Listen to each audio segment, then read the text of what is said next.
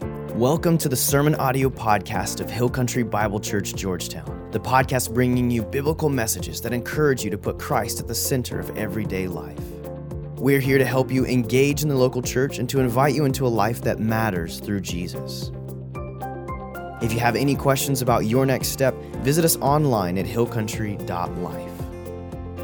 And now for today's message. Well, good morning. You know, it's too bad Troy doesn't get excited enough, huh? We, we, we really need to figure out how to pick up his spirits. I mean, he is just such a downer. That is so exciting. You know, we are just seeing people put their faith in Christ, people make commitments in baptism left and right, and we are so excited about what God is doing here. So let me start with this Does God speak, and will he speak to you?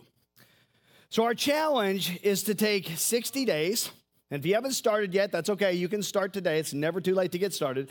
But 60 days to form a new habit of being aware of God's presence, staying connected to Him, listening to Him, and being willing to do what He says.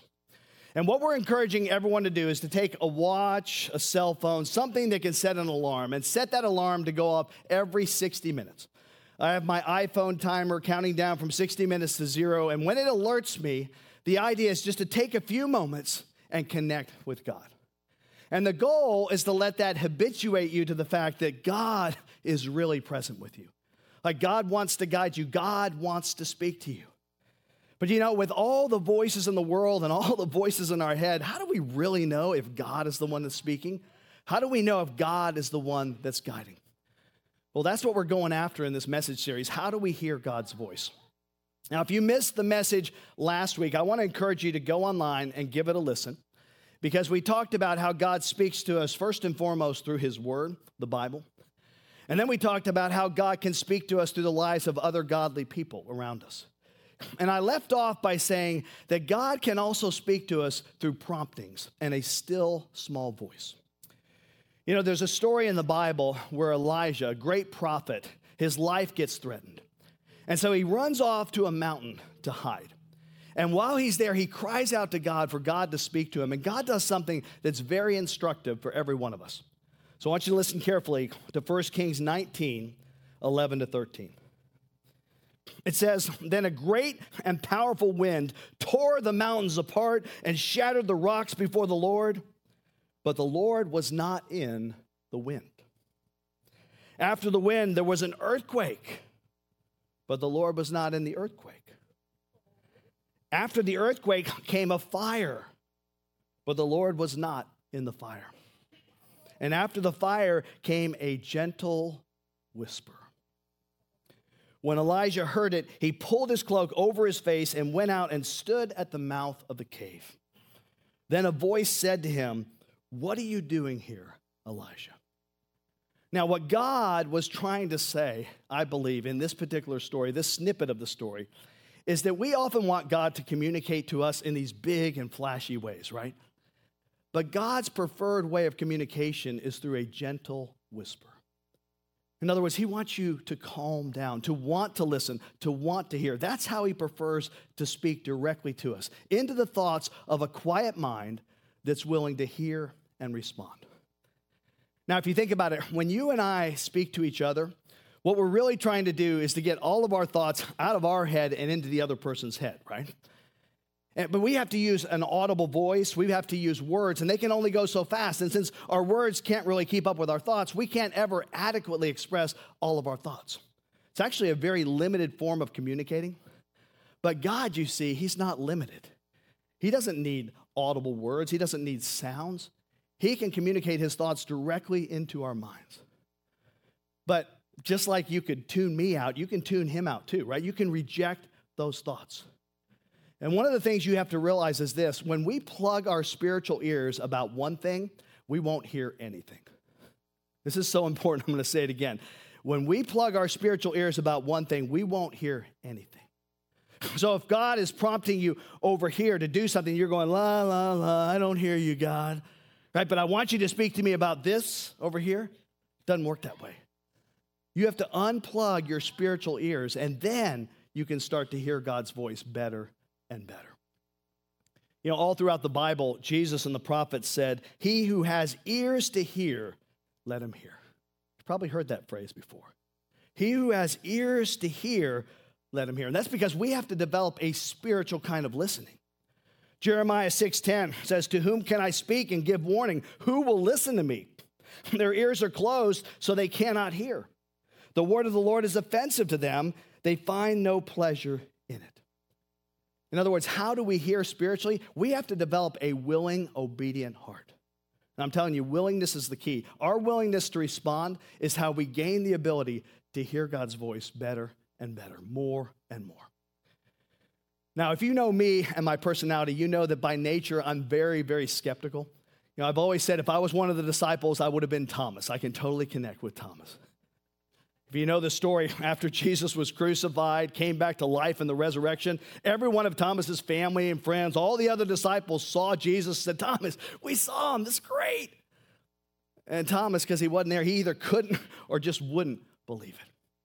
Well, that is so much like me. You know, many, many years ago, when I first heard about this whole concept of God speaking through promptings and a still small voice, I was open to it, but, but skeptical. And now, years later, looking back, I know 100% that God works this way. In fact, I frequently hear his still small voice. But when I first got started, here's how it would go down I would be somewhere, and God would prompt me with some kind of random thought, you know, some sense that I ought to do something, and I would just blow it off. And then I get a prompting, a nudging a second time, and it would kind of annoy me because it was interrupting my perfectly timed out schedule that I had. So I just blow it off again. And then, like the third or fourth time, I got this odd thought in my mind. It was nagging me. I'm like, what the heck? Like, why am I thinking this same random thought over and over again? And I'm a little slow, but eventually I would actually go, it? Is that you? Like, are you trying to tell me something here? And then I'd hear a booming voice say, Yes, you fool. no, no, no. It never works that way for me. I've never heard his audible voice. In fact, I thought about this. Most of the time, I don't get any direct answer, even in my mind, when I ask God point blank. And here's the principle I don't want you to miss. Here's what I've discovered you won't know unless you go. You won't know unless you go. See, God honors faith. God wants you to move forward in faith, and then you'll see that it was actually Him. And what I've realized over time is that just about every time that I've had kind of a prompting and I've moved ahead in faith after an episode like that, God has led me someplace or to someone. And once I got there, I realized, oh, wow, this was a God thing. Now, unlike me, my wife, Wendy, she has the spiritual gift of faith. And she's actually been walking with the Lord since she was three years old. And she has a very cool story about God leading her through this still small voice. And it literally changed the course of her life. And rather than me telling you the story, she's going to tell it to you right here. Check this out. I'm often asked now, how did you get involved with miniature horses? Well, it's kind of funny, complicated, and beautiful.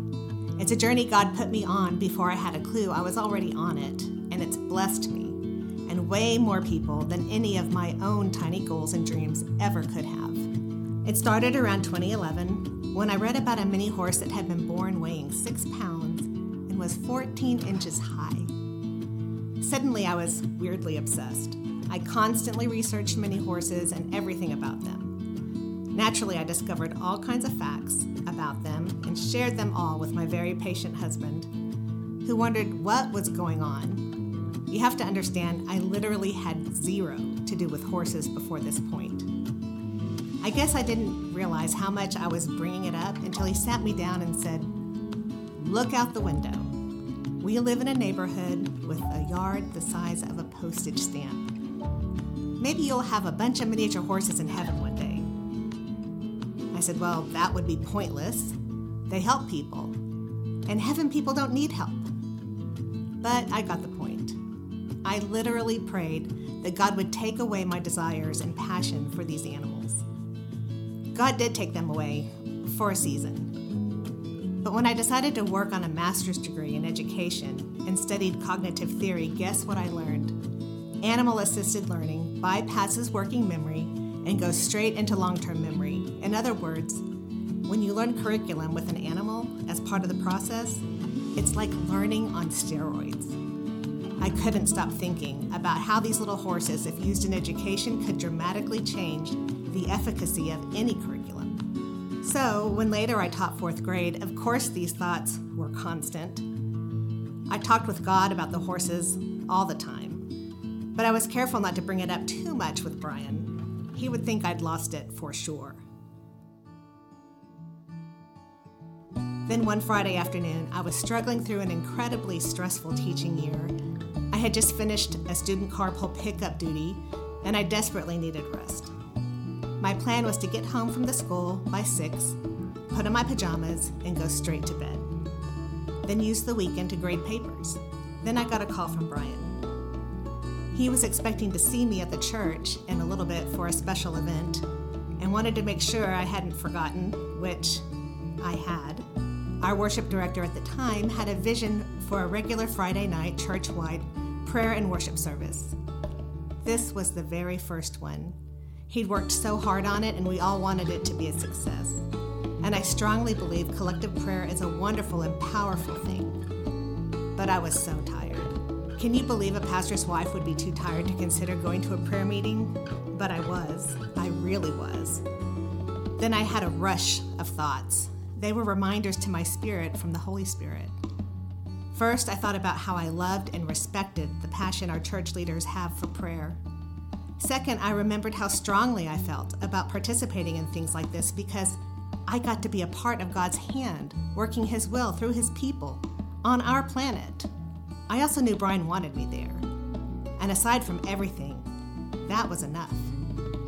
But then came the counter thought but I'm so tired. In my heart, I heard the scripture to obey is better than sacrifice. And then I saw in a beautiful font the word obedience on a white background.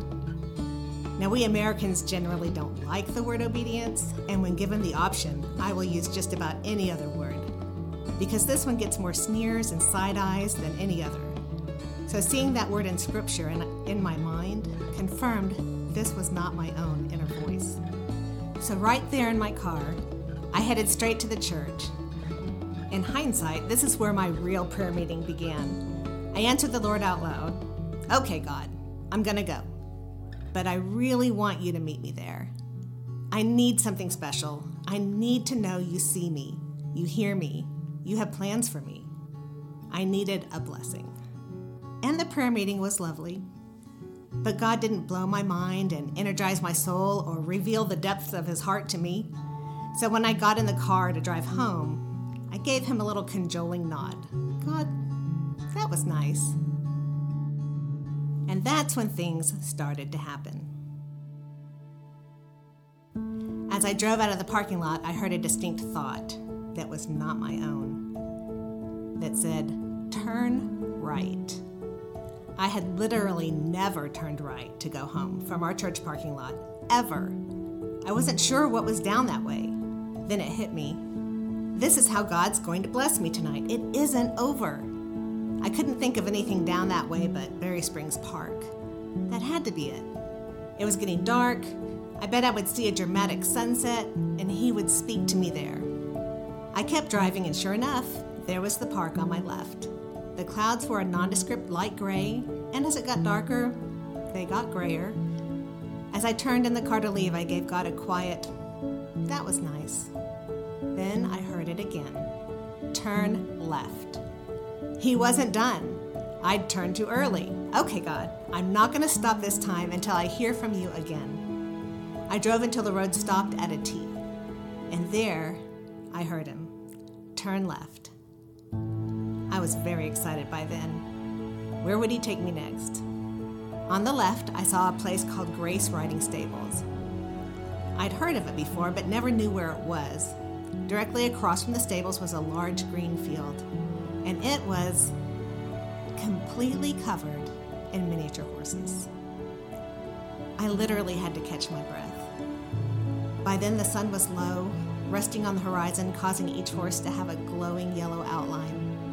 It was a magical sight. And I knew this was it. I knew it. I got out of the car and sat in the grass, face to face with several of these little gorgeous animals, tails and manes flowing about in the breeze. And then I heard God again. This is what I have for you. I was shocked. So many questions flooded my mind, yet at the same time, I felt like a blanket of peace and love was wrapped around me. God, what exactly is it that you have for me here? Could you be a little more specific? Is it the property? Is it the herd of horses? Is it just this moment of incredible love? There was no answer. I soaked up that moment, and I felt so loved and so special to have God stop the world to give it to me. By now, I knew I needed to get home. It was dark. And I don't know why, but God did not give me directions getting out of there, back to our house. I just had to figure it out. On the way home, I said, God, correct me if I'm wrong. But I'm pretty sure this confirms the whole mini horse thing was your idea. You placed it in me from the start. Now all you have to do is convince Brian, right? Well, fast forward a year. Brian had already bought me a mini horse. It was a surprise for my birthday that year. We named her Goodness. And even though he bought her way out on the west side of town, we found out months later that Goodness was one of the foals being kept in that pasture the night when God spoke to me. Within a year, I founded a mini horse nonprofit called Mini Wonders, and to this day it's still running under the leadership of Marla Woodard. God led me to my second mini, Mercy, who was born from a mare who survived a brutal mountain lion attack. God gave me her story to put into a book specifically to give a message of hope and courage to those who have suffered hardships and yet seen God's mercy through it all. And in God's amazing way, He provided a very special friend to take over the horses so He can continue to bless me more and more with them. Jennifer Sims is committed to continue bringing the horses to provide emotional encouragement for our children who attend Hill Country Bible Church on Sunday mornings, as well as other horse therapy opportunities. Without her taking charge of the horses, I wouldn't have the time to focus on writing curriculum and books that powerfully connect God's desire for us to learn about Him, using His beautiful creatures as examples. I wanted to be on God's path. I guess I just needed specific directions. Turns out a lot of amazing people have been called to be on this path too. I'm still meeting more all the time.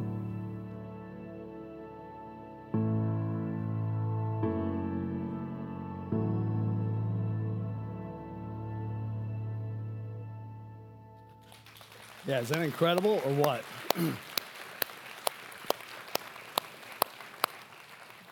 you never know. You never know what God will do. But here's the deal most of the time, let me tell you this most of the time when God prompts you, you're not going to know whether or not it's Him until you act on it by faith. You know, that's how we see God at work in our lives. You know, Jesus said this in his last sermon here on earth. Listen to John 14, 20 to 21. Jesus said, When I am raised to life again, you will know that I am in my Father, and you are in me, and I am in you.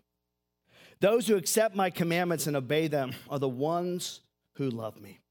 And because they love me, my Father will love them, and I will love them. And here it is and reveal myself to each of them, to each and every one of them.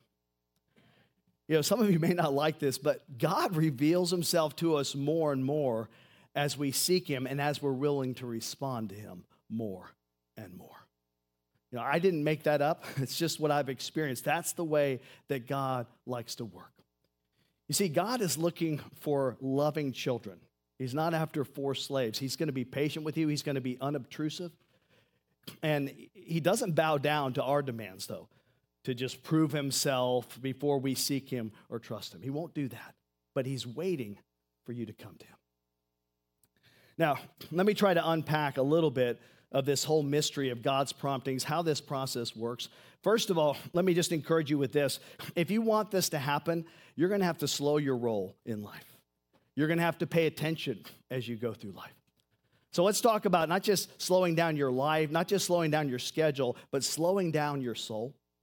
See, I believe God wants to lead, God wants to prompt, God wants to guide, but we are just so, so busy that we can't hear Him.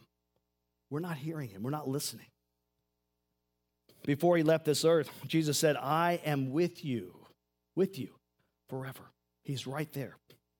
Proverbs 2 2 to 6 says, Tune your ears to wisdom and concentrate on understanding. Cry out for insight and ask for understanding. Search for them as you would for silver. Seek them like hidden treasures. You see the work involved, the passion, the energy you have to put into it? Then you will understand what it means to fear the Lord and you will gain knowledge of God. For the Lord grants wisdom.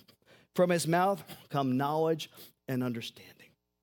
We've got to tune in, we've got to listen. Job 33 14 tells us this For God does speak, now one way, now another, though man may not perceive it. So the question is how do I tune in so I can hear God's voice, so I can understand God's voice?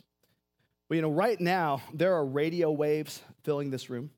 We can't see them, we can't tune into them because we're not a radio. You can't take the chair you're sitting on and, and tune those into the radio waves. It takes a radio to be able to tune in to radio waves. Well, in the same way, I believe God has designed you and I to be able to tune in to his voice. And when you become a Christian, the Bible says that God invades your life with a part of himself called the Holy Spirit. And the Holy Spirit is kind of like God's transmitter. He speaks to us, again, not in audible ways, but through impressions, through promptings. It's like this still small voice when God is speaking. God is guiding, God is directing, God is working. I don't think the problem is with God. It's with us. We're not listening. We're not slowing down our lives enough to just pause and say, God, speak to me here. Speak to me. Here's a famous verse you probably heard Psalm 46:10. Be still and know that I am God. See, there's the prerequisite be still and know that I'm God. You know, when you're still, you learn to recognize his voice. The key word is learn. Jesus said, My sheep listen to my voice. See, we have to learn to listen if we want to know that God is guiding, God is prompting, God is speaking. And I realize that sometimes, you know, we have a decision to make and we should do this. We go to the scriptures and we examine the scriptures, but there are no specifics in there because oftentimes it's not a bad decision versus a good decision. Not all decisions are. It's not like, do I sell guns to Iraqi children or teach Sunday school, right? What, is, what do I do with that? Now, they're not that easy, right? Sometimes it's two good decisions. So, so what do you do? Well, let me encourage you to find some time to slow yourself down, to be still. And I'm a little ashamed to admit this, but I thought back over my life. I probably spent the first 10 to 15 years of my Christian life not sensing God's leadings, God's promptings, anything along those lines. Yeah, I was a committed believer. It wasn't like I was far from the Lord. I prayed every day, I read my Bible every single day. And I would hear people talk about this, and I'm going to share more about this in the next week. But I would hear people start talking about, hey, God's promptings, God's leadings, God's voice. And I, I just didn't get it. I didn't recognize it. And the best illustration I can think of is I was kind of like a kid racing out the house. Remember when you were a little kid and you're running out the door to go play with your friends, and your parents hear that door open so they know you're leaving and they call your name? And you pause for like a nanosecond, and then you go, nah, and you just keep going, right? The door shuts, and you think, they think I didn't hear them. Now, you did that. You know you did that, okay? How many of you still do that with your spouse? Don't raise your hands, guys.